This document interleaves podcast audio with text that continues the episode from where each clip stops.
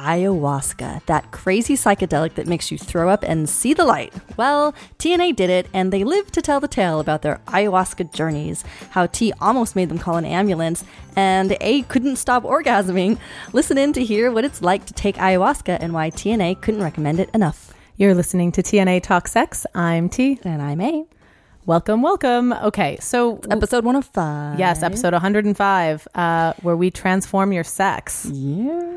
And what else? What's going on? It's August. It's August, yes. Go to lovetv.co to check out some new and exclusive video content we have there. It's a great website and resource for anything on sex, love, and intimacy. And they are hosting us there. Yeah. And I love the site. If you don't find what you need there, you can always write us at advice at tatalksex.com for our monthly advice show that happens at the end of the month. Yeah. And we were discussing this, but I'm open to people write their thoughts or anything that comes in. You know, we generally will read emails anonymously to on air. Yeah. We read them. Read them. Right. Out loud. We will share them if we think it's going to be helpful or interesting to everybody. Yeah. To hear, and I've loved, some people have written us comments and thoughts and what they got from a certain episode and or where they disagreed with us. And it's all fantastic and informative. Soon on our new website, which is being built, we're going to have a discussion forum. So all of this can go on there. Yeah. So in the fall, we should have our new episode up, or our website up. Yeah. I just returned from the Just for Laughs comedy festival in Montreal. I have a little bit of a chest cold, and it's given me this more throaty voice. It's not that you can't hear it. Not that it's not that intense. I feel like you sound. Yeah, I'm a little deeper. You are a little deeper. Yeah, that's okay. A throatier sound. We like it. Yeah, thank you. Yeah. So, and also, if you want to join us on social media, you can find us at TA Talk Sex, and we love Instagram. We're also on Twitter and Facebook and all that jazz. But we're visual. So, I just posted a photo of my now blonde hair. T's gone pink. Yeah, well, pink. Yeah, this sort of sunsetty pink blonde mix, right? I feel like it's pink, but it's. Anyway, if the pink washes out really easily, and then you have this white. You're white, bleach blonde. Yeah. No, but it's fun. It's totally fun. I like it a lot. Fun. Okay, so go to Instagram and see T's new pink hair. Yeah. Pink white hair. Comment, clashing a lot with our photo art. It's okay. They'll get it's summer. I want. Maybe we need a name for you. I still have my tits. Those didn't change. Good old tea. All right. So we're talking about ayahuasca because we're finally doing a show about it. We actually did ayahuasca, when was it, a year ago? A year ago. But I feel like we reference it so often on the show. Yeah. And we haven't talked fully about that experience exclusively. And it is worthy of being talked about because it was everyone we talk with outside of the show, we dish the whole story. It's I don't know why we haven't done a show about it. So I like that we're doing it a year later also because it's kind of the impact of it over time, and it's given me a lot of time to reflect on it also. And I think with space I'm able to analyze it calmly because it's like you know what? It's not the birthing. It's not like giving birth. It's like you're being birthed. Right. I mean, I would put it up there at that level. But with your awareness of it happening, you're just like, wow, I'm passing in between two realities. It does take a minute to sink in. But I'll say that after that incredible, it was so amazing pause, and we'll go to the beginning in a second. But afterward, for me, it was I couldn't speak about it because it was so magnificent, and everything that I saw and experienced was so wonderful that it literally words did not do it justice. So right, because I had a lot of words. So after. I know, and I literally was silent. You all, we did it was big circle. Yeah, so we did it together. We of course, T can't go without A. Yeah, we did it together. But so everyone was all chattering afterward, and I took way more than you guys did. But I was there's no point for me to talk about any of this because the words felt so like they didn't even scratch the surface of the experience that I had. And it was like that carried with me for a good few days. Yeah. And it was like, so, but eventually, everyone's asking you have to put it into words to exist in this dimension. So I did. And so anyway, now I can talk about it, but it's still, it doesn't, just so you know, the words that you're going to hear out of my mouth are like the fraction of the experience. Don't capture the depth and profundity of it. It's like trying to convert 3D to 2D. You can't, it's like. Yes. Ooh, good example. They're just, they don't. So different. It has an extra dimension that can't be captured. I did find using the words helped me process, like having to put it into words. I mean, even with, for example, us doing this show, I mean, with our own lives, every time I have to put it into words for our listeners. Yeah, exactly. I have to find the words that best describe it. And then as a result, I come out understanding it more clearly and I'm able to use it in my life more effectively. And I found it was the same thing with the ayahuasca. And for me, Burning Man round 2 is around the corner. I'm not 100% sure if I'm going. Yeah. I think I might. Aren't we going together? Do you want to go? We can talk about it after. Okay. The show. No. But we were thinking. I don't know what's going on with the tickets. I think we should. All right. Okay. Well, we'll talk about it after. We decide. Anyway, it's around the corner. But for me, going to Burning Man but after I'd done ayahuasca, I was able to connect a couple of experiences that I had and kind of... during ayahuasca. Yeah, like I hadn't resolved all of the information I received from the ayahuasca experience. Mm-hmm. Like I couldn't make sense of all of it, or like how I needed to use it in my life or how to make sense of it. I said that already. But yeah, like what does that say? And how do I change my course in life with that information? Okay. And a Reiki energy healing session at Burning Man connected a lot of those synapses for me. Yeah. Okay. So we're going to hear all about it. First, let's share what ayahuasca is. Yes. There's a lot of people who don't understand what it is, but it is. We've been going 7 minutes in confusion. Sorry. For those who don't know. So ayahuasca is it's a psychedelic drug, but they use it in South America. It comes from South America, so I have it. Thanks to Wikipedia. Okay, yeah. Read the it's basically play-like. it's a brew from a vine and a leaf, and it's common to people in Amazonia in South America and Brazil. It primarily grows in the Amazon, right? Yeah. Right. And Aya means spirit, soul, or corpse. And Wasca means a rope or woody vine, which totally makes sense to me because I totally had this sensation throughout the whole journey that like my soul was like out there, but I was tethered. And it was the shamans drumming and rattling that tethered me.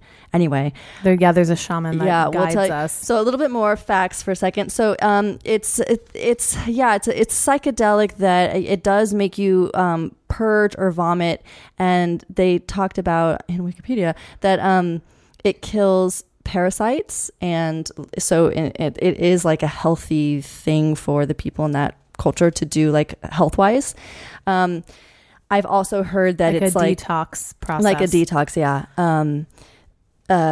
There are more and more clinics popping up for extreme drug addictions as treatment for extreme drug addictions using ayahuasca and a couple of other various psychedelic. Right. And I don't understand the why, the how or why that works.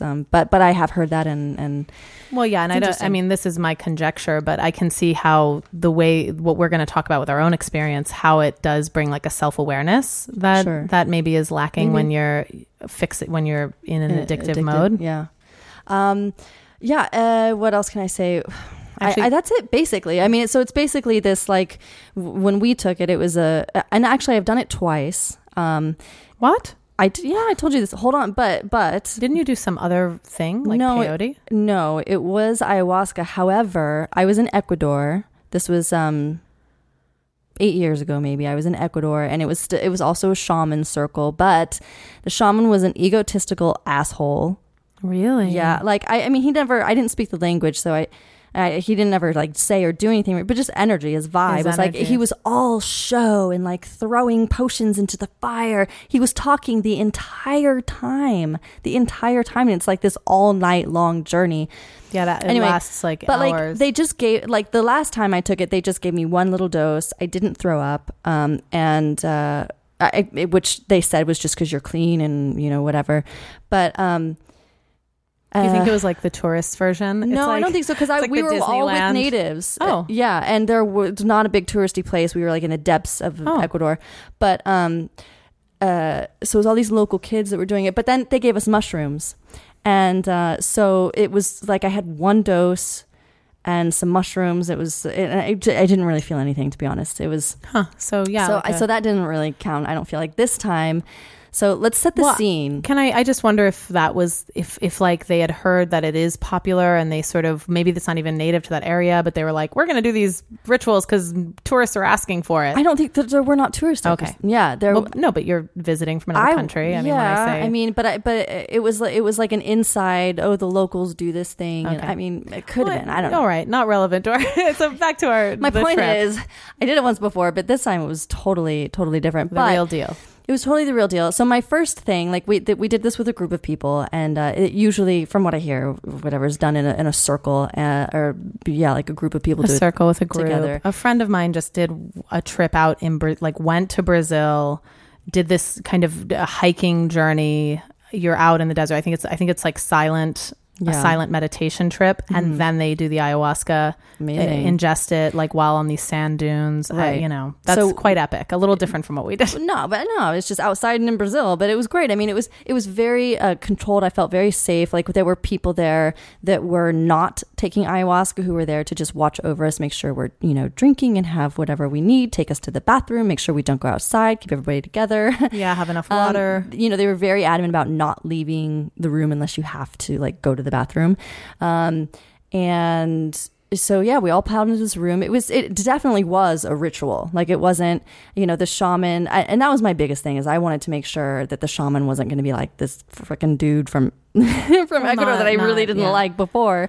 But he wasn't. He was the most sweet. He was from Peru. They flew him up from Peru. Sweet and humble and gentle. Like he just emanated love and softness. And I was like, okay, this is going to be fine. Yeah. And I think also for me, it was through a friend who had recommended it and had done the journey with this same shaman before. Right. This is such a radical experience. I think it's really important for anyone who is listening who would consider doing it that they feel comfortable and safe in the environment they're doing it. Completely. And really like making sure that happens. Yes. Yeah. And these people, like they, again, you're right. They had done it before. There was a curriculum, and even like, weeks before they sent out, an information sheet. Right, here's like what diet. To bring. Dietary. Yeah. Restrictions. I had a bit of a challenge. They tell you no sex for a few days before and after. Yeah. Well, I had someone visiting town. I still don't know why exactly. I had someone visiting town. I remember we had this conversation. Yeah. And I was like, what do I do? So we like fooled around a bit. I think like one day shy of when I'm not supposed to, I think I had sex, but then I was like, no, what's wrong? Is something bad going to happen? Yeah. Right. I was like so afraid. The only thing I could think of. I remember we like had some foreplay and I was like, stop. No, we can't. And I was like, I will come back after this ayahuasca ceremony and we can, have fun. Yeah, and no masturbation. Like, I think it... Yeah. I really don't know why, other than maybe it has to do with your sexual energy and they just want... I feel like it's almost like energy reserves. Right, exactly. Like being completely... Like present or... Charged in a way. Yeah. Like, because it's all energy and you wear yourself out. Not a lot of meats, not a lot of fats, more vegetables and... Yeah, I feel like they're also like alkalizing your body, so eating certain foods that that are more. I think it's prepping your body for the journey, because it really is. It completely was this like trans-dimensional journey. Yeah. Okay. Yeah. So here's what, so we started about 8 p.m. and we gathered around the circle, and the shaman is incanting. Is that the right? Yeah, sure. Like does different a song. Incantations. Yeah, but like from each direct, he does his thing and like he for has like a good maraca. What did he have? A maraca and I'm not sure. And he had an assistant. He had a couple of musical instruments that were like rhythmic, rattles and drums. Right? Yeah, rattles and drums. And bless their souls. That didn't it kept. They did it all night long. So we started around 8. I think yeah, like 6 or 8 a.m. Yeah, well, I feel like the music maybe stopped before 6. The sun came up. Don't you think? I don't know. I was gone. I was still gone. I was still like 8 a.m. and I'm like just landing. I remember when the music stopped because, and then I'm pretty sure it was anyway. The point is, so he, you know, it's a good 45 minutes or so of like preparation and whatever he's doing, and then like one by one you go up and you take a dose of this. He pours sort of a capsule or like a shot of this. Yeah, it's like a porridge or like it was like thick. It kind of looks like mud. It's like brown like that. Yeah, and then the flavor is intense. like pleasant. Some people gag before you have to kind of distance yourself and be like, okay, it's going down the gullet. Yeah. I'm not going to let it come back up. So, and then people start purging, and then... did they start that early? I feel like it takes a while. I'm talking like a few hours pass. I don't know about the time. My time-wise, I don't know. But I do know that after...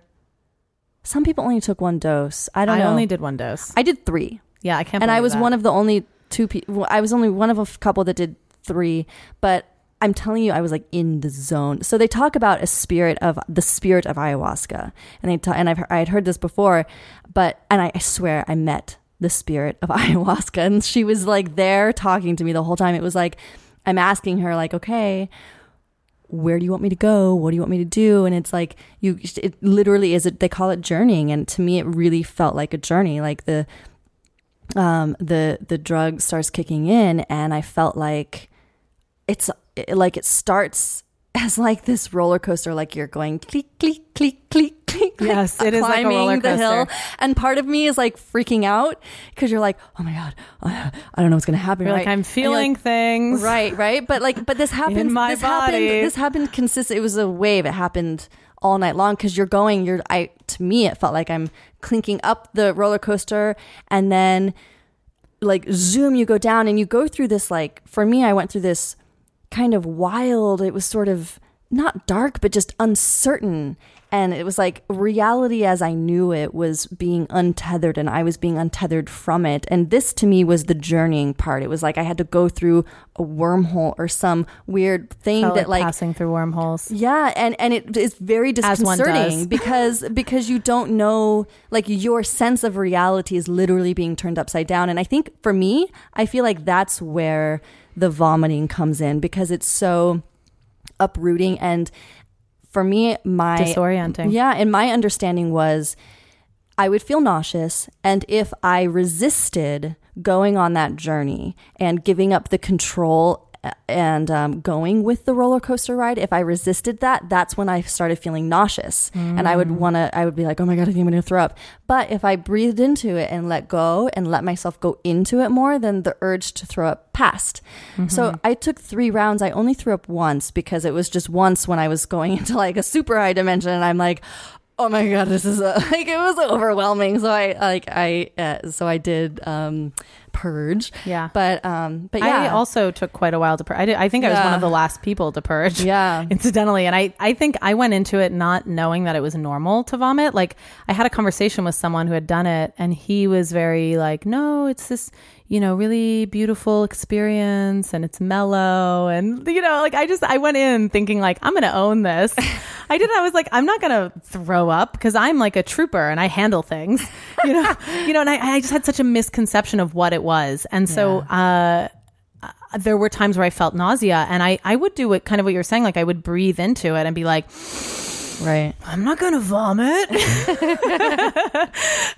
then, you know, sure enough, finally, like it was just, I was like, oh, I'm done. I have nothing left in me to resist. I can't resist anything anymore. And it would come up. Right. So, you know, it was so anyway, I think we'll talk about like what the actual experience is and what we're seeing. We're going to take a mini little. So that's the purge. That's the purging. Just tie a bow on that. Yeah. That's the purging element. Why? When you purge, but I experienced a roller coaster, but I describe it like the dark side and the light side. Oh, of course. There's the light side. So we'll talk about the light side when we come back in just a second after this. Yeah. Tweet us or Instagram us at TA Talk Sex. Yeah. And advice at tatalksex.com if you have any thoughts or questions.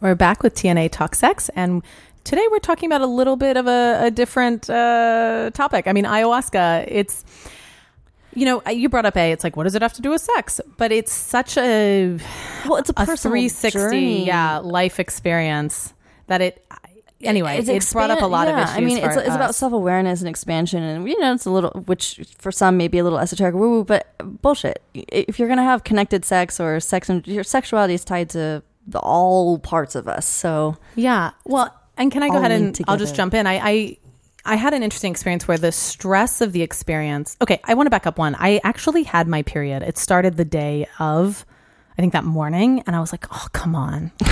Like, great, now I'm going to pass this thing, and you're not supposed to take any painkillers and like all this stuff. And I was just like, oh God. And the cramps weren't so bad. So I was like, okay, I'll just do it. And then I asked my friend who was organizing it, like, can I still do it?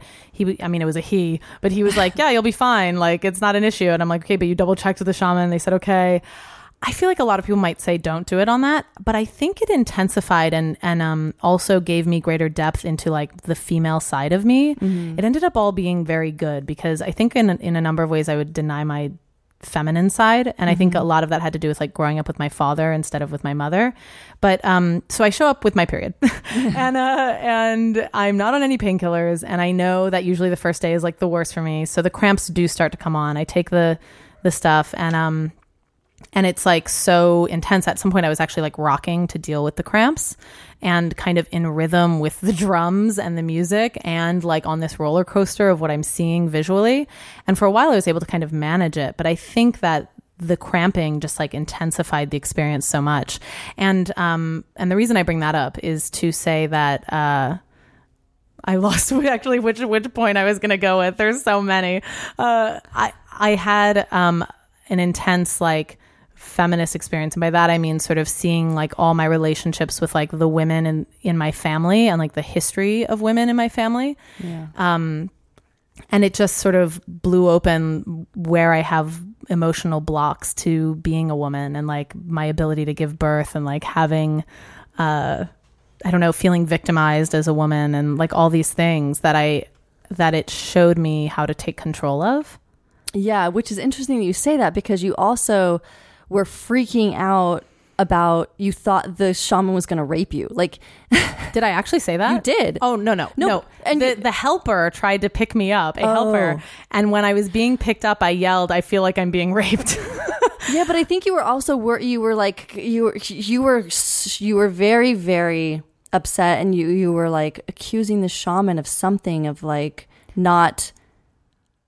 I thought it was rape or like you thought like he's not, his intentions aren't or yeah, whatever. Yeah, I mean, did. It completely. No, all of this happened. Yes, it did happen, but it was none of it was true. Like, right. It was all not going to, but it's interesting that you say dealing with all that feminine stuff that, that these illusions came up, and it got really like you were like, call the ambulance. Well, or I want to chronicle for, if you don't mind, I'll chronicle it. But can I say this? I also wondered, because we're all in a room sharing that experience, everyone's energy influences everyone else. And I also wondered about other women in the room and if I was even picking up on their waves a little bit because of my period. That there was this. Because everyone, everyone was like trying to tell you to relax and breathe and just let go and deal with it. And no, I know.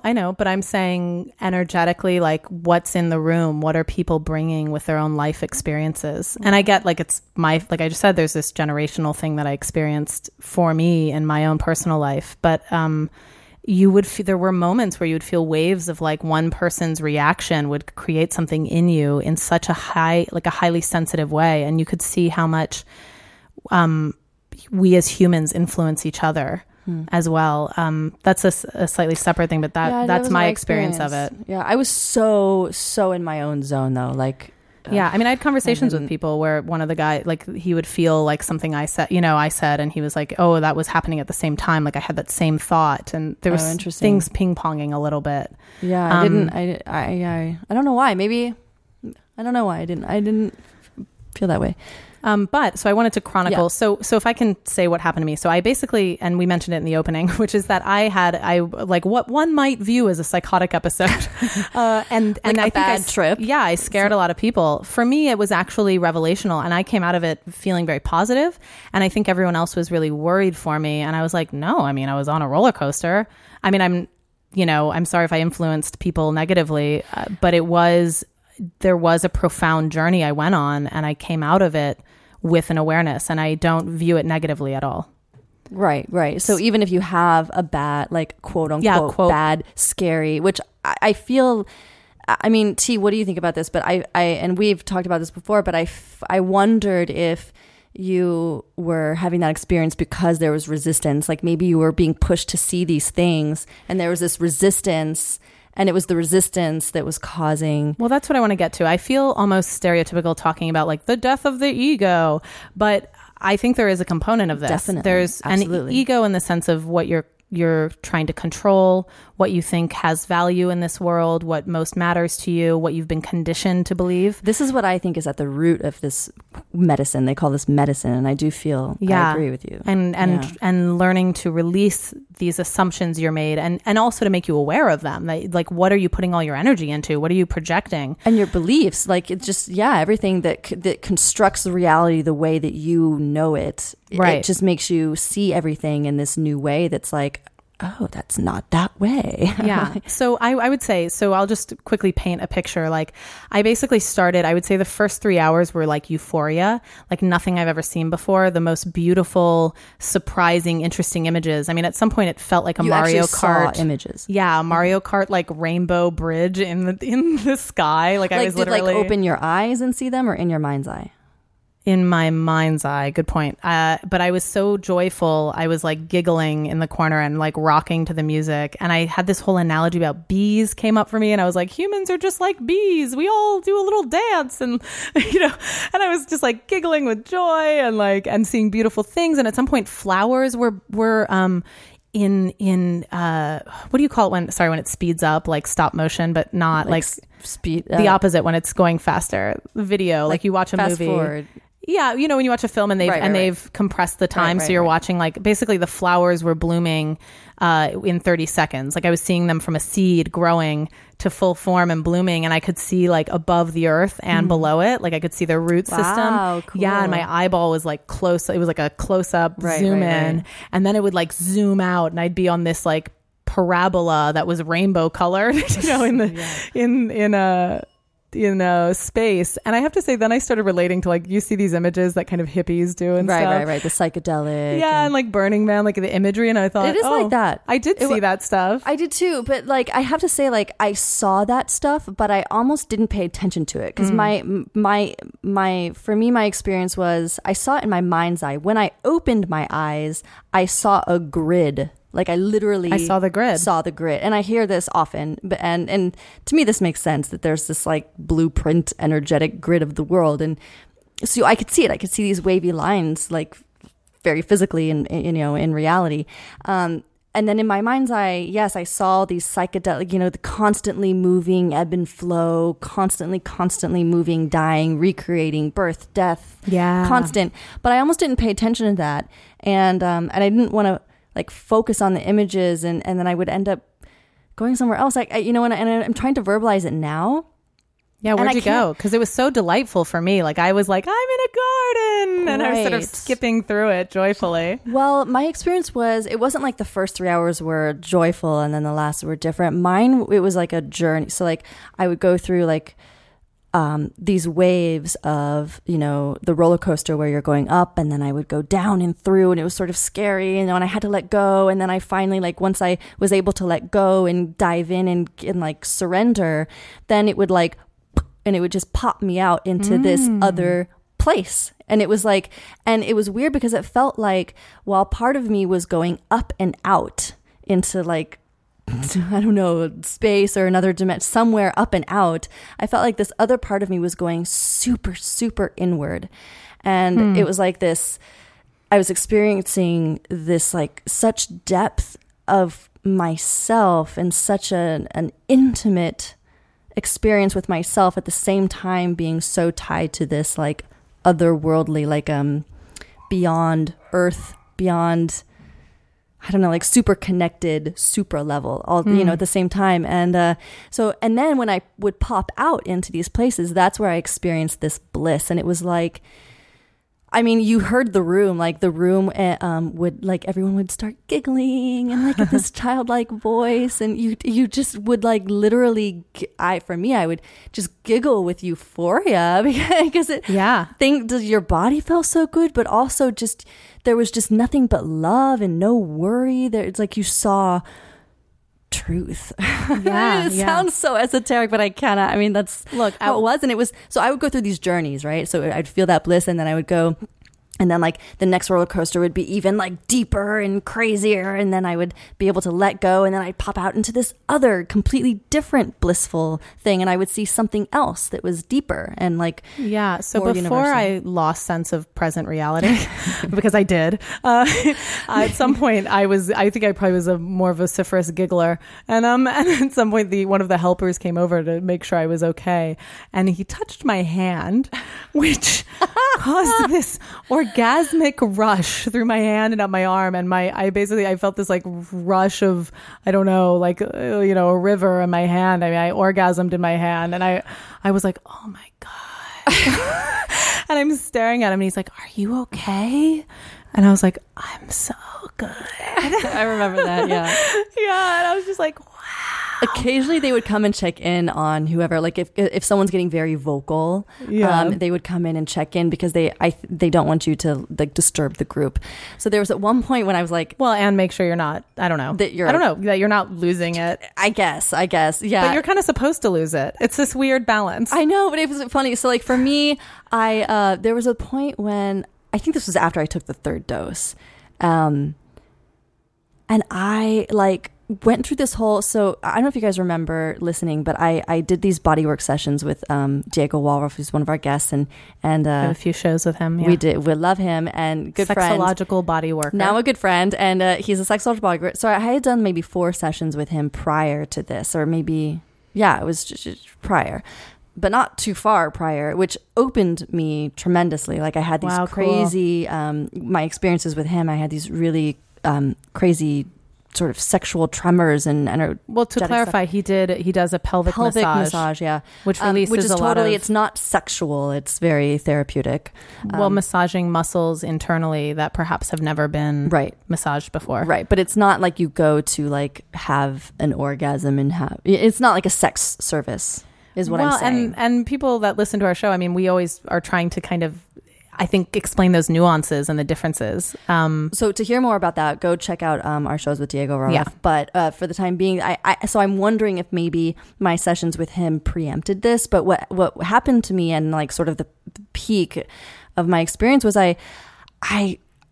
guess I don't know if it was sexual healing or what, but I just, and not that I've never been traumatized sexually in any way, but I like sunk down into the floor and I assumed this like sort of yogic position with my, you know, knees open and my hips up and these waves of orgasms were just like never ending. Like it felt like for hours, and I'm not kidding. Like, and I was, and at the same time, like these waves were moving through me and I was orgasming, and I think I heard myself orgasming, but it wasn't really connected to my body. Like my genitals weren't being touched. I wasn't touching my genitals. It was nothing like that. It was just, it was not non-genital orgasm, like full body orgasming. And it would just, I was just like so far gone out into this like blissful state and just these waves of, and then at the same time, I had this experience with the shaman where, I don't know how much of this is reality or what, but my perception was that his drumming and the rattling, I like I zoned in on it while I started to have these orgasms, and something in me, I just like breathed in the air, and I knew that it was going to be very healing. And he actually, in reality, came over and blew air onto me. And so I feel like there was this kismet, like he knew where I was. So, and he was very good in intuiting where everyone was. This was amazing, actually, because he did take ayahuasca. I don't know how much, but it makes sense to me that he needed to take it so that he could help us and be on that level. Journey. It's like he knew where every single person was out there in the interdimensional space. Well, and I think that comes from experience. I mean, I think he was insane. It was like he was in 20 different places at once. Yeah. It was really, that was the magical thing, because each of us felt like we had this intense connection with the shaman and that he was our guide and our healer personally. And he was there for, but I think also, his ability to guide us meaningfully. And I think he was such an important part of the journey that we did go on, and the heights and the depths that we were able to hit, I think had to do with his mastery and his knowledge of that, quote, entering that space. And he never said a word. Like he never. Yeah. Well, he sang a song. I remember the song in Spanish. He was incanting all these things and singing and these prayers, but like he never counseled anybody, or he never but except when I was orgasming and I was so far out there. And then he did come up and he was like, Stephanie, Stephanie, do you know who you are? Do you know where you are? And I'm like, I climbed down out of my ladder and opened my eyes, and I'm like, in my mind I'm like, why the fuck are you tired? Leave me alone. I know where I am, damn it, man. Well, that was like the helper. But they just want to make sure that you're like, the helper checking on me, going, "Are you losing it?" Yeah, when he said, "Are you okay?" I was like, "Yeah, I'm laughing, dude. I'm back off." I was like, "Yeah, I'm great. Thank you." Okay, that's very funny. I'm trying to think. I think at one point actually, when they were meddling with me, and I got really upset, which we're going to talk about that. Which is meanwhile, while you were orgasming, I had I definitely saw the underbelly of life and went a little nuts. But at some point, he actually kind of brushed them off of me, because I think everyone was getting scared, and he was like, "No, she's having an intense experience, but trust that she's okay." We're going to take a break right now, and then I'm going to talk about what was happening. Yeah, what was happening to me while Stephanie was orgasming. All right, we'll be right back.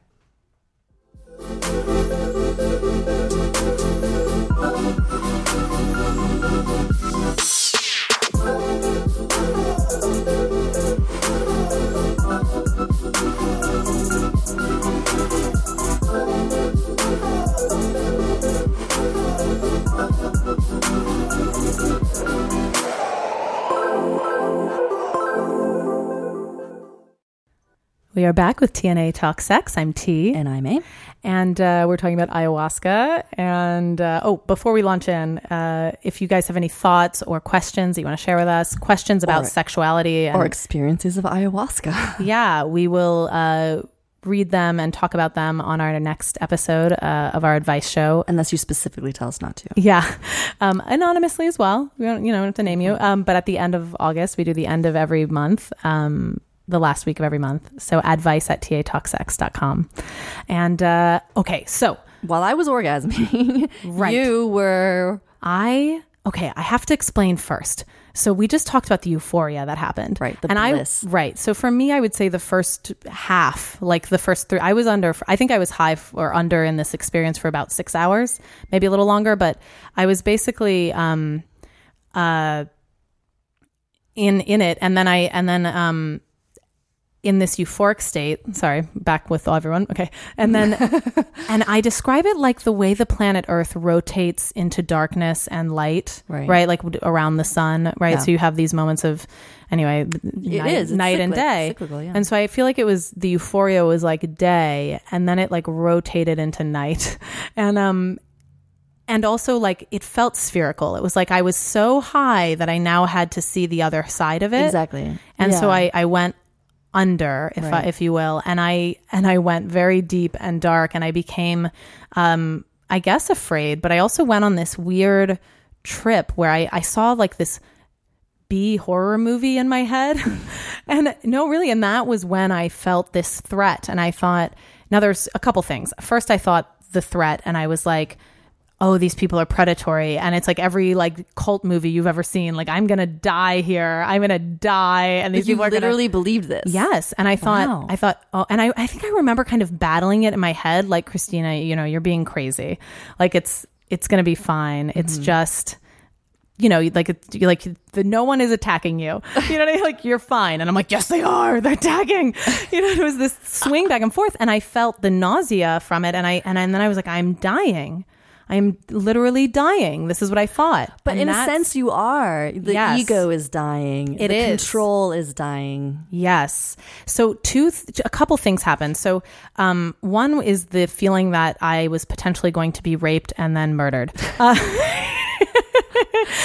And hey, everybody, take ayahuasca. Yeah, I know. But this is the point, is that it was my own personal journey. You need to go through it. No, but this was my unique vision. For sure. And I say that because not every woman is going to see that, right? But I saw it because for whatever reason, whatever my family history is, whatever my personal fears are, this is what came up. Right.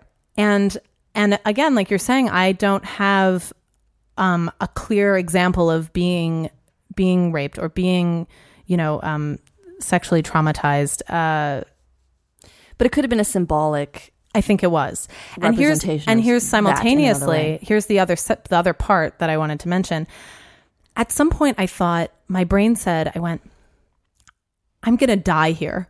And then I went, I'm a fucking idiot. I go, why would I come into this home, do this with these people that I don't know? And also I had this whole paranoid delusion where I went, these are my friends, but how well do I really know them? And my brain started searching, like, where's evidence that they're good people? How do I know that they're good people? Yeah, yeah. So a total lack of trust. Uh-huh. Okay, yes, yes. And also like, yeah, I haven't known them long enough. That makes sense. If you're not trusting the journey, trusting ayahuasca, and you're not surrendering. Well, and also my manifests in these ways. My childhood is rooted in a lot of paranoia and mistrust with That's the family true. Divorce. There was a court battle for many years. There was a lot of like, don't tell this person that, because if they know that, that's, you know, so I had to hide things from family members. So this is all coming up. And put on me at a very young age. Yeah. So fear of who you can trust, literally, right? So I'm all of a sudden I haven't thought about it in years. I'm like, oh, I'm enlightened and I've moved on. Well, here it is coming up, right? Like a vomit, like an emotional vomit instead of the literal. So then I thought, I'm an idiot. And my thought was, I'm going to die. And then I went, how am I going to explain this to my father? Yeah, I know. Here's I'm dead. I'm thinking about how I'm going to die. I'm dead. And how am I going to come home and tell dad after I'm dead? Right. And so here's the example of what you're saying, which is clearly it's the ego's death, because it's my brain feeling shame. And I'm afraid of my father judging me for making a dumb decision. And this is like so childhood brain, like my fear as a kid of being called stupid by my dad. And he never said, you're stupid, but there was like a condescension. It was like, if you did something wrong, it was like, what were you thinking? What are you, stupid? Well, no, I'm not stupid. And I don't want to. Isn't it amazing how we like offhandedly say these comments to kids? And I have that experience too from my mom or parents, where it's like. Well, and I think as parents, they think they're teaching us like, use common sense. You know, like they don't mean it in that they don't want you to feel stupid. They want you to think smart. So they're trying to point out it's stupid and you shouldn't. And then make also those as mistakes. An adult, you know that it's a like not a joke, but like it's a saying. But you forget that as a kid, you don't see that as a saying. It's like. I think my father could have gained some enlightenment and not handled us that way as children. Of course, I'm just saying that like we don't. Anyway, go ahead. Yeah, no, it's we don't understand the magnitude of the the lifelong impact. Right. So all of that came up, and that was where I had this revelation about how I was like living my life for approval from others, like this kind of thing, the fear to take up space, to exist fully in my present form without shame or without apology. A lot of that came up. And this realization that to want the approval from my father and to also have like, I don't know, shame as a woman. I mean, it was so intense. So much came up for me. But it manifested in these like physical violent tantrums, basically, that the group was worried about. And at one point yelling, like, I think I'm dying. Someone call an ambulance. Right. That's what happened. Which scared some people, definitely. Yeah. And the shaman was like, she's fine. She's not dying. And I think it made everyone else. I mean, it potentially created doubt in others going, are we going to die? I didn't think. I mean, I was just trying to tune you out because I was like, she's fucking my high up. Yeah, you know, but I didn't. I wasn't worried that I was gonna. Good, you know, good. Yeah. But yeah, I think, for example, even the helpers who weren't under the, you know, who were not under the influence were like, right. Is this normal? You know, and like maybe she's having an allergic reaction. Maybe she's right. And but those were a lot of my fears as well. Right. And I wasn't. It was just part of the journey. Right. So did you having when you went through the other side?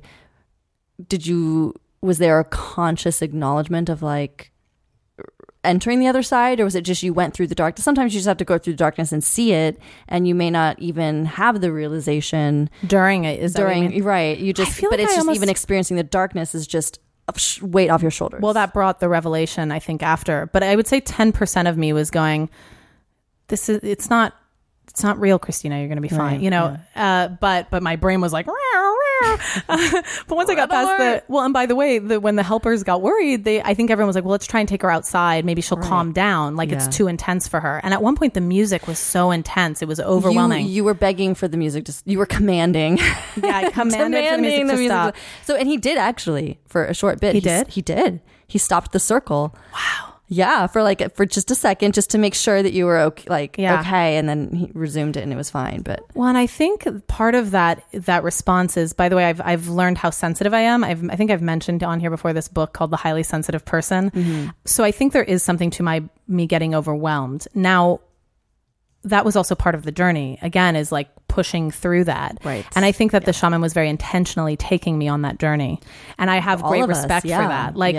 He knew that I needed that in a way, and it was like I was resisting, right? Like you're saying, I was fighting it instead of going with it, and that was also like to me, it's like great, you experienced euphoria, and now you have to gain insight, and I feel like that's why he took me on that journey. Right. He was like, now we're gonna help you look inside, right? For me, you know, and that's where I went, And so the helpers tried to take me outside. And at that point I yelled, I feel like I'm being raped. I would like to say I said, I feel like I'm being raped. So I didn't say I am. You didn't accuse anybody outright. Right. But they dropped me real quick. And but let me say, at this point, I'm seeing a matrix of numbers. Okay. Right. I'm blind. One of my friends had this experience too. Yeah, where they saw a matrix of numbers. Yeah, but when I say blind, I mean I can't see anything. You can't see like the chair. You see numbers. Yes, I see numbers. You see and the grid. Darkness. You see Yeah, and at some point because you're in another dimension. Yeah, at some point one of the helpers comes to help and kind of got close to and all of a sudden it was almost like his face like broke in to my vision. Right. Yeah. And it was startling. And then someone else came in because they were going to pick me up. And I was like, who is that? There was only one or two people I really trusted. Yeah. Who I already knew. Right. Like one of the helpers I knew before we had gone into this. And so when the other one came over to me, I think I even said, who the fuck is, you know, Joe or whoever it is. I was like, who the fuck is that? And then, you know, and the guy I knew was like, it's fine, it's this person. And I was like, oh my God. Like, and then they backed away and I did calm down. Like I came back down from that. Mm-hmm. And by not being meddled with and trusting the shaman, you know, I was fine. Yeah. Now, I feel like I probably have just scared a lot of people. Well, okay. But look, there's going to be darkness. And this is the thing. Like they say that it's medicine. And I totally, totally agree. And when you take it to intentionally, like you're willingly self-reflect and you're purging and getting rid of all this stuff and seeing it. And it's like, I feel like you be brave, you know? I mean, I'm all for this, like facing the darkness and the fears and so well, let me say, don't be afraid. This was really new for me. And I have to say like, yeah, I mean, like you had done these experiences with Diego before that had opened you up in a way, and but not like this. It's not like you like are facing the darkness, but no, but I do feel like in many ways, even with us doing this show, even with you know my own journey, I'm always curious about learning and growing. Mm. But I do believe I came from a far less developed place than a lot of people with certain families or whatever, and so it's this ongoing journey where even just in the last few years, I've opened up, right, in ability to trust. Mm-hmm. So much more than I ever could have. Yeah. And so this ayahuasca experience cracked that open for me on a new level. Like I had maybe plateaued and this like punched the ceiling open in a way that I didn't know it needed to be. Mm-hmm. And I remember waking up. I joke because it was so funny. I basically woke up on the hardwood floor, like on my face in the middle of the circle. I had actually like moved from my mat, and I was laying on the floor, and I finally opened my eyes and thought, wow, like what happened? Like the shaman was done. The sun had come up, some people were milling about. And I remember thinking, maybe I should move. I'm blocking the way. I'm in the way. And I remember thinking, no, right. Own it. I don't need to move. Mm-hmm. I don't need to apologize. You don't need to. Exactly. Yeah. And by that, I remember thinking, I'm just gonna chill here for a while. And I just chilled there on my face on the floor. But you're right. This permission, there were a lot of trends that came up in people's experience, which is, I think it's just like facing the constraints that our society puts on us. Like, for example, this is a symbolic thing, but a lot of people were passing gas. Oh, they were. Yeah. I don't remember. And I remember going through this as well. It's like everyone was passing gas, and I'm like, you start giggling a little bit because you're high. But then I'm like, my experience of it was, as gas would come up, I'm like, it was a physical representation of a permission to allow myself to exist. It's this completely natural thing. Why stop yourself? And it went so deep. It's like gas obviously was this very superficial way of it, but like deep down, it's like, you exist. You. Where else are you stopping yourself? Your creative ideas, your art, your just, allowing yourself to just be, on such a deep, deep level. And giving yourself permission to exist in the world. Like, yes, you are valuable enough just as you are, and you deserve to exist and take space and breathe. Like, it seemed like everyone was coming up against this, like, no, I'm not worthy thing. Or I'm a nuisance. Right. Or I'm taking up space and I shouldn't. So this is really, this is really minor to me, but it's like, this is symbolic, is like that little thing of when you accidentally brush someone in public, or you have like a little bump in or whatever. And everyone, especially American culture, is so quick to go, oh my God, I'm so sorry. I'm so sorry. And I'm sorry. And clam up, right? And you go, I started that after I did ayahuasca, I exercised this muscle of like not apologizing. Right. And not being rude, but just maybe smiling at the person. Like, I just brushed you. That's everyone's fine. No apology. Everyone's fine. Yeah. What is the fear? Right. Yeah. Yeah. I know. Yeah. Like I'm here. I'm in this space, and sometimes you brush someone accidentally. It's cool. Yeah. My experience. I did not take away any specific psychological things like that. Yeah. That you're talking about, but mine were more. Again, it's honestly, it's even now talking about it, like I can't really, there's just a couple very like deep universal things that I can verbalize. But even now it's like, I can't even really verbalize it. But specifically regarding breath, the importance of breath. And I literally saw how every breath is a new moment. And a birth powerful. Of a whole new universe and a whole new existence in every freaking breath. Well, to me, that speaks of change, right? Any new manifestation power, you want. Like, and I literally felt like each of us is like this God, and with every breath, you literally can create. Like, okay, I don't want to do that. The next breath, I can do this. Yeah, literally, it's that simple. Honest and simple, right?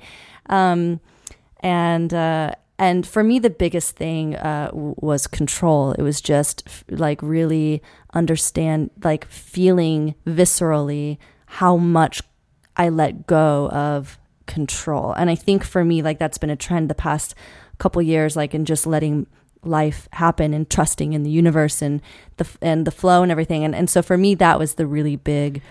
Or it makes me think of riding a bull, right? Which I have never done outside of it, like a mechanical bull. But this idea of you're not going to control the bull, right? You have to ride with it, right? You have to like feel it, and so you have control in the way you approach it, but allowing. Anyway, so I feel I agree with you that it was sort of that realization. Okay, mini break. Yes. Okay. Do you want to finish that? Well, just it was an interesting observation that I felt like as this actually, you know what? And since ayahuasca, this has happened many times since.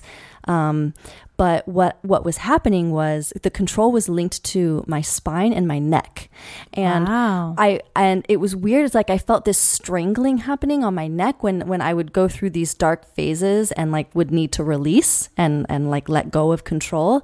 And it was almost like it wasn't like I couldn't breathe, but it was like a tightening and a constriction, and it was driving me crazy, and I kept pulling, and so I would just have to breathe, and I would do these breaths and this tongue work to release this like huge ball of energy that was being held in my throat, right? Which is, you know, maybe a tension point. It's also, it is, because it's your source of communication. It's your creative center. It's like, I know that that's like where I hold energy a lot, but anyway, but what I noticed was that, at some point I had this like urge to flip on my stomach and expose my neck, and it was almost like the ultimate, and this was toward the end of the journey, it was like this ultimate need to surrender, and it was, which totally made sense, right? I literally had to like pull my hair aside and expose my neck, and it was like I was ready to be slain. I don't know, I don't use that word very often. I was ready to be like slain is right. Yeah, slain. Yeah, and it was like, and I was wanting it, like just. But it was the severing of control. It was really. I was going to say, yeah, articulate, not violence. No. But it was a symbolic, right? Ultimate surrender, exposing your neck, right? And what I noticed was I looked around the circle at some point, and everybody toward the end of the journey, almost everybody had moved and positioned themselves on their stomach, exposing their backs and their necks. Interesting. So I'm going to take a break anyway. What? Control. I'm just saying control, yeah. I think, is a trend with this sort of thing. Exercise or this experience of ayahuasca. Okay, we're taking a break. We'll be right back. Again, anything you want to share with us, advice@tatalksex.com. We do an advice show at the end of every month. And Instagram and Twitter, we're always checking in there at tatalksex.com. At tatalksex. But if you all enjoy the show or have any thoughts for us, you can also write a review on iTunes. It helps gain visibility for us. For anyone else who might be seeking this kind of content. All right, we'll be right back.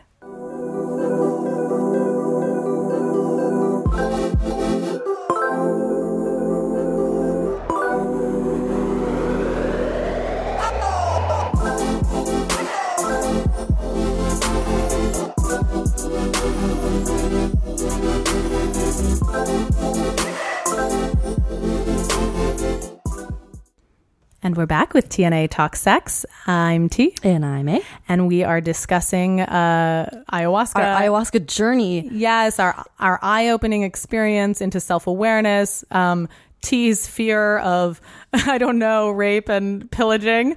I think and that... your feminine power? Maybe? Yes, my feminine power. And this is what we're going to get to, which is I don't think...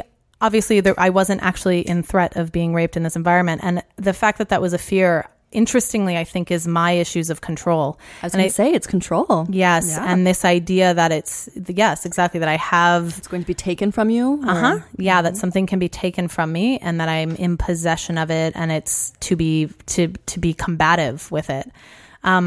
So I learned a lot in releasing that. And before we get into that, because I want to talk about what I realized at my Reiki healing session in Burning Man, which is tied to that.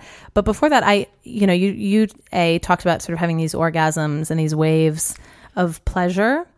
And meanwhile, I'm cramping because which was also like super. I was releasing so much, and this yawning, like tongue neck exercise was happening at the same time. So it was like really releasing. By the way, when I masturbate, so the orgasmic energy was like moving all that out.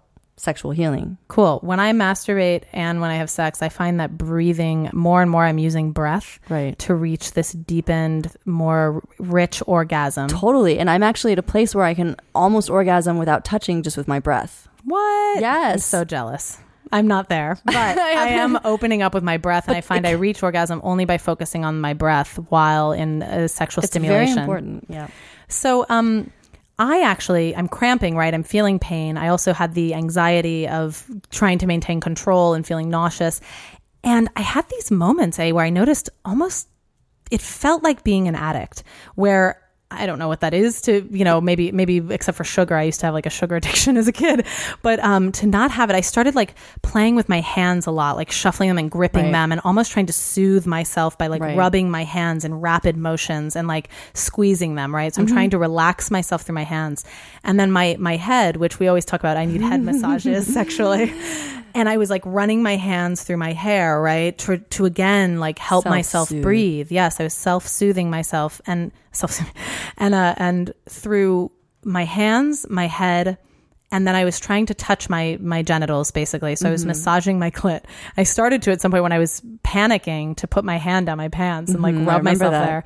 I know, because I was so embarrassing in hindsight. Or I was embarrassed for a long time, and now I talk about it openly because I'm like, no, it's so... Everyone's on their journey, and people were open and they got it. They're, you know, no one was... Yeah. No one was to be embarrassed anyway. Well, and the clitoris, of course, helps with menstrual cramps and tension that you're feeling in your body, right? To release this energy. And so I was trying to use that as a soothing mechanism also. And I know they talk actually about children who maybe have experienced traumatic things at a young age. They'll also use that to soothe themselves. Makes sense. And right. And people go, oh, it's masturbating. They're somehow they're horny kids or so, you know, it's like, no, it's the mechanism to soothe.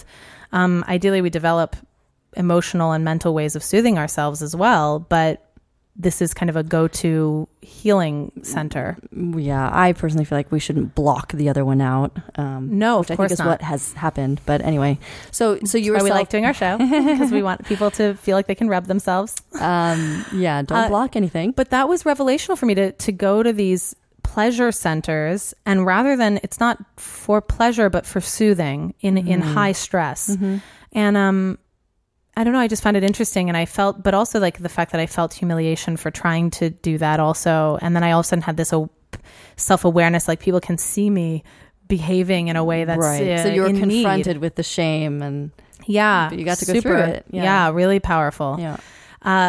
Okay. Now this brings me to the other. I know. She has a lot to say. I didn't say this earlier, but for me, it was 6 years of therapy crammed into 6 hours for me personally. And I know you're saying that you had this different journey. But that's what I'm saying. Like, it's not that it wasn't revelatory, because I feel like you have so much to say about it, but I just, and I'm not saying it's better or anything. I'm just saying it was different where we're like, my stuff was like, again, like universality of breath and like all these like crazy things that I literally can't talk about. Like, I don't know how to talk about it. It's just you have to, I experienced it. And I feel like for me, it launched this journey for me of I don't know. It was like this, the last couple years, year or so, I've been on this really intense, more spiritual deepening, like really, really core deep things have been moving existence. In me, and but also like even meditation wise and spirituality wise, and I've been so it's living. I mean, do you feel like it? Okay, but do you feel like that serves you, or how does completely. It serve you? I feel like a fuller life. I mean, what's the advantage? Yeah, the advantage is that I feel. I feel ironically more in control, right? Like, which I don't know if that makes sense to you, but I feel so much more at peace on a deep, deep, deep level where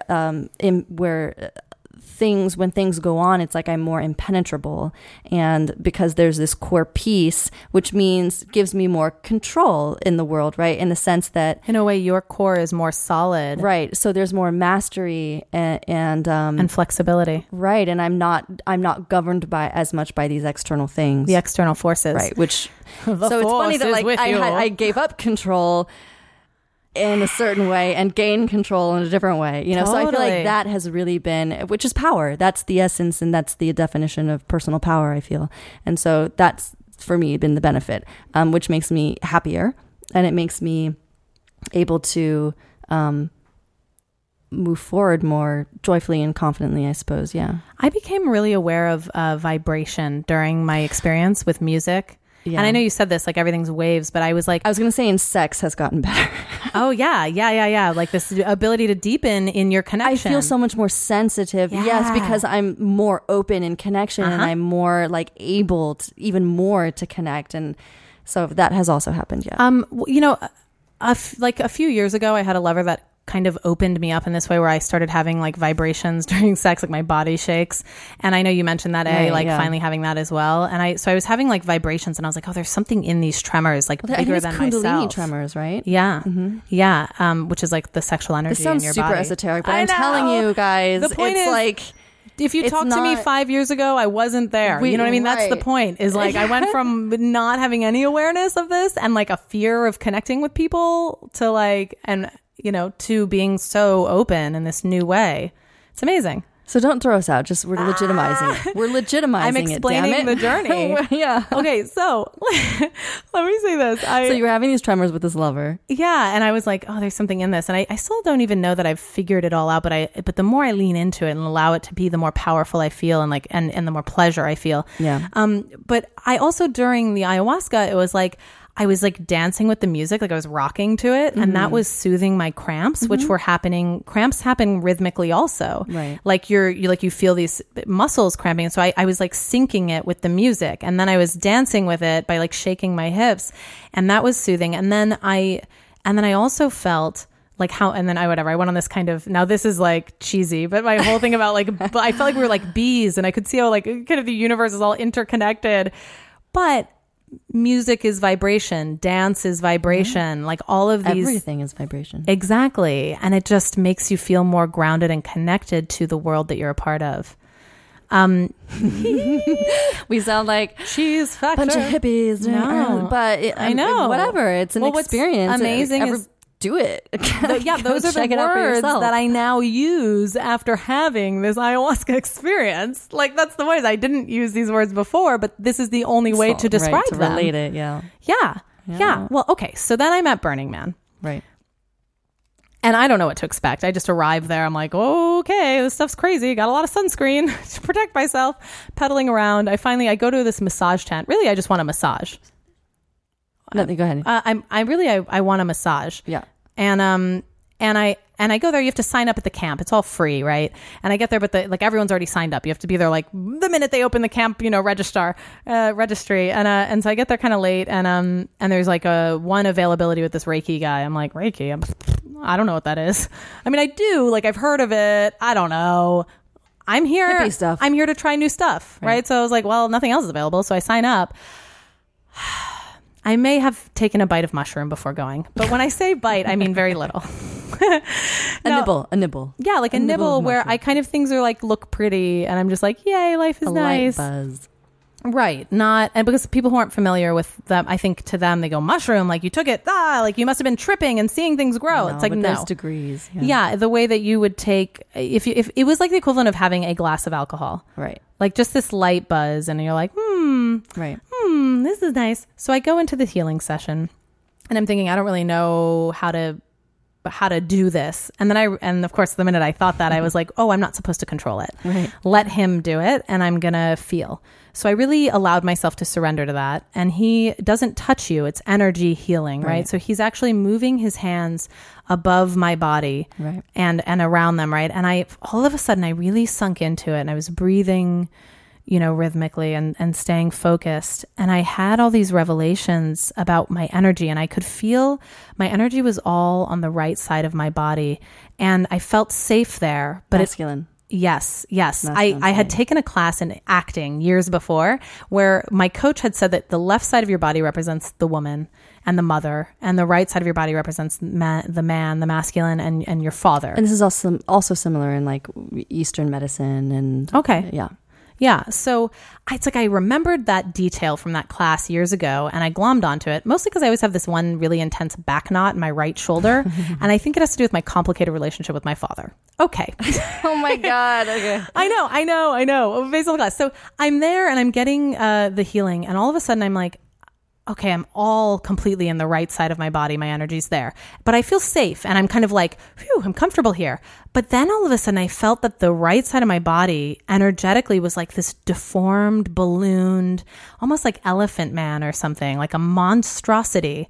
It wasn't healthy. And it was this like outgrowth where I was harboring all of my energy and where I like stayed because it's all I knew. Right. And then I felt sad because I had this feeling of my left side and my mother's side was like shriveled, and I felt really small in comparison on the left side, and I didn't have and none of my energy was there. And then I felt sad and I regretted that I hadn't given myself to that side. And so he asked me, he goes, what are you thinking? And I said, okay, I feel really crazy and like embarrassed and kind of dumb, but like I remember that the left and right is mom, dad, and so this is what I'm thinking, like call me crazy, I was like, wow, I feel retarded and embarrassed. But I share it with him, and he's like, okay, that's what you think. And I was like, yep, that's what I think. I'm owning it. I don't know. That's what you feel, too. Yeah. I'm like, you know, left side's my mom, and I don't know how else to interpret what I'm feeling besides this sort of like trauma of my family. So he's like, okay, we're going to work on moving into the left side of your body and balancing you more.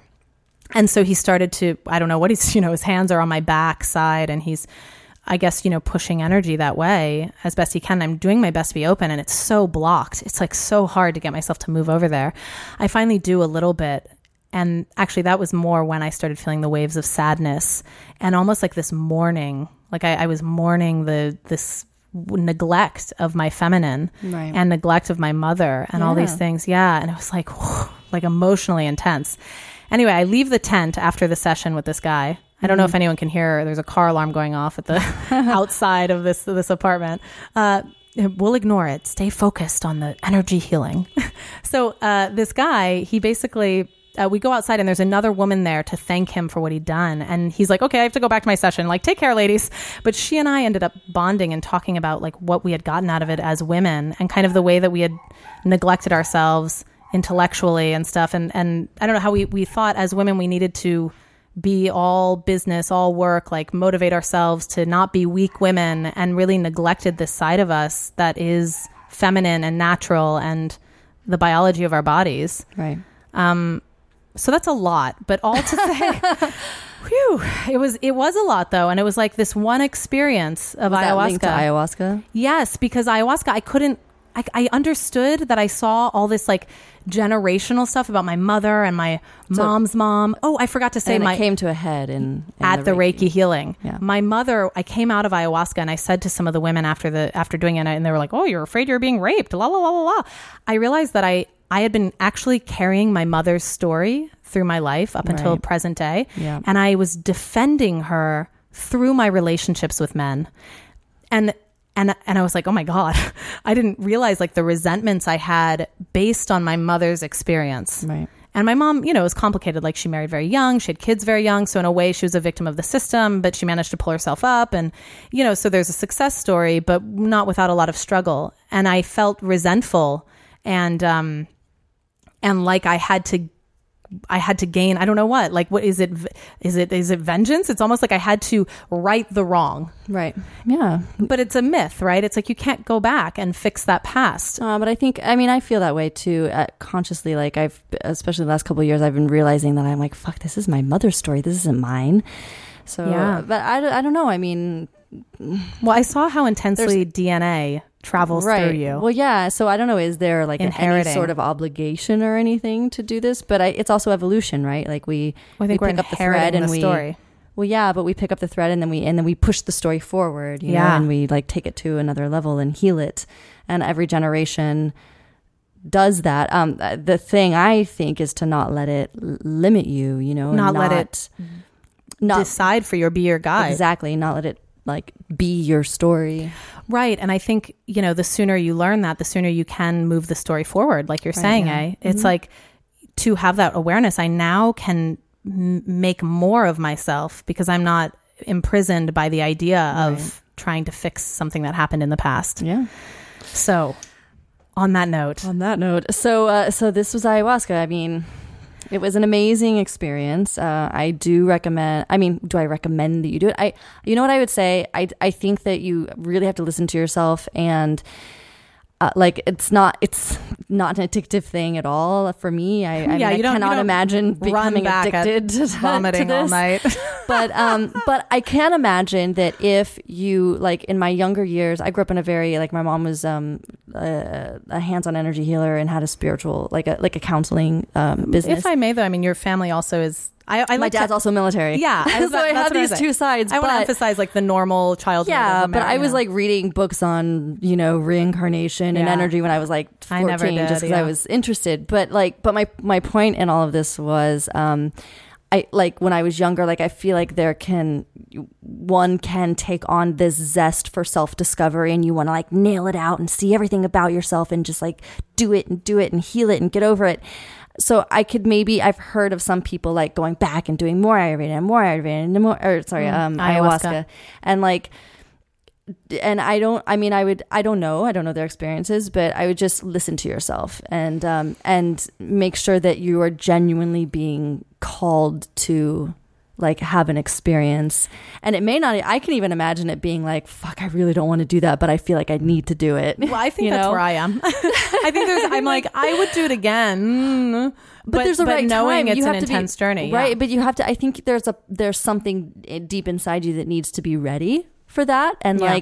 and I would just make sure that you're really tuning into yourself and making sure that you are in the, not, there is no right space. It could be, you could be in like super fucked up in life, but it's the right time to do it. Or you could be super high in life and it's the right time to do it. But just knowing for yourself, like, is it a genuine call to go and explore and journey? I don't know if I feel like I jumped into it because it was like the right time.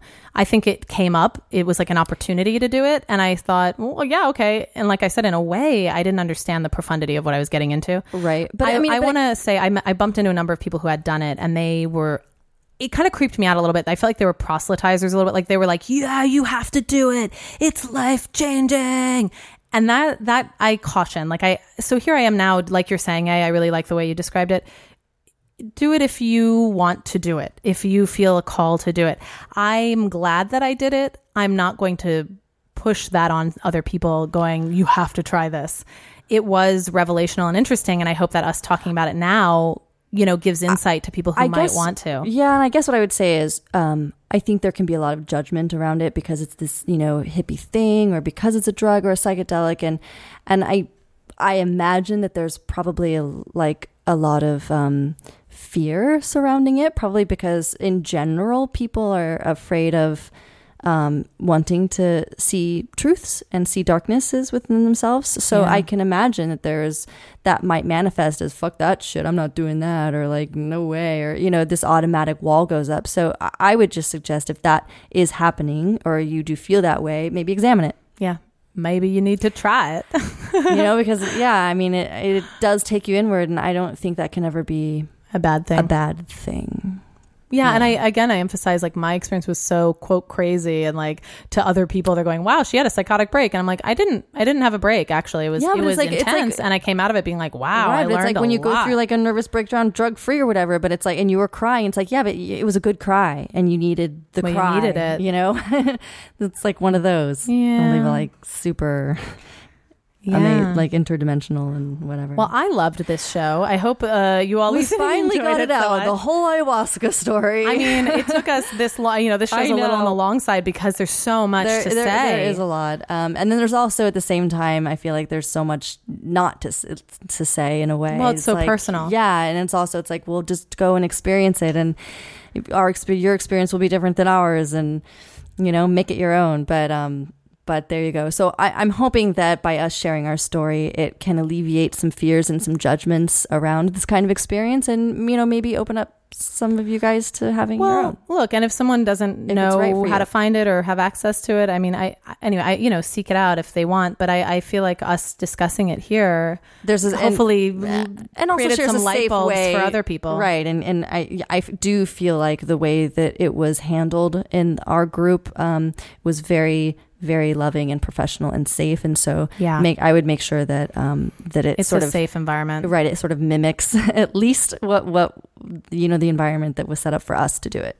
Yeah. Alrighty, I think that's it. Gosh, guys, I got a date, baby. I gotta go. Yeah, heading out on the town. You have been listening to TNA Talk Sex. I'm T. And I'm A. And please email our advice show at advice@tatalksex.com for any questions for the end of the month advice show, or comments, or anything else you might want to share with us. Yeah. Also, lovetv.co has great content featuring videos of ours, but also other great articles for any kind of question you might have about intimacy and relationships, sexuality.